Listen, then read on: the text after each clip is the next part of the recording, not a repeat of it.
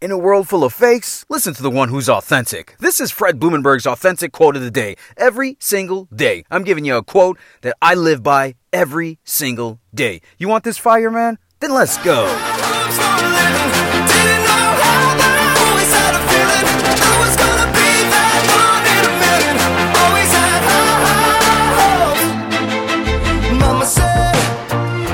Is up. Today is Wednesday, April 7th, 2021. And this is my quote of the day. You can find this message on any podcast platform. Also, make sure you go to my website, therealfredlee.com. Check out who I am, what I'm about. Man, go to my about section. Check me out, man. Read about it. It's a real story. It's authentic.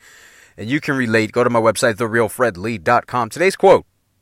Quote, learn to win in your mind first. Then you'll win in life daily. End quote.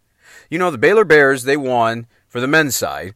They won the national championship, and I believe Stanford won for the women's side the national championship in college basketball. Now, before the season started, everybody thought they could win. Everyone. And before you can realize that you can hold up a trophy, metaphorically speaking, in life, you got to realize that you can win first. Stanford and Baylor didn't start out the season thinking that we have to win the championship to confirm that we are champions. They thought it before they even started.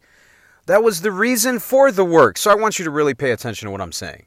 Right now, you're going after something, and your belief is in hope that you hope to achieve what you want. Stop hoping and start working as if you are supposed to achieve something. Because if you don't, you're not going to win in life. The winning starts in your mind long before you do the work. This is the reason why most people don't know how to do the work, is because they think that it might happen if it's meant to be. Fuck all that, man. You going after something. Go after it with a purpose. It's your boy Fred Blumenberg. I love you. Be blessed. I will see you on the other side.